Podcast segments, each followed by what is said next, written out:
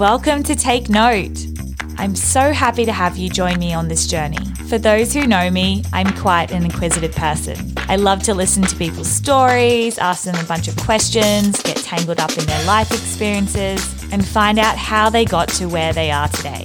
So I took this curiosity, my questions, and jumped down the rabbit hole, which is Take Note podcast for females who are seeking guidance, motivation, and clarity when it comes to their own careers. I know I'm scraping the surface here, but after a series of interviews and research, I found a common element.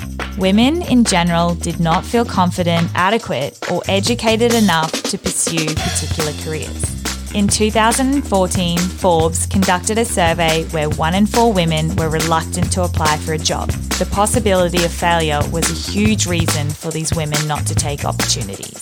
So, saying that, Take Note aims to ignite your curiosity, alleviate you of your doubts, answer the what ifs, and crush the possibility of failure. I hope you feel encouraged to take the next few steps in your careers listening to these like minded women who stood once where you were take part in the conversation, and take note.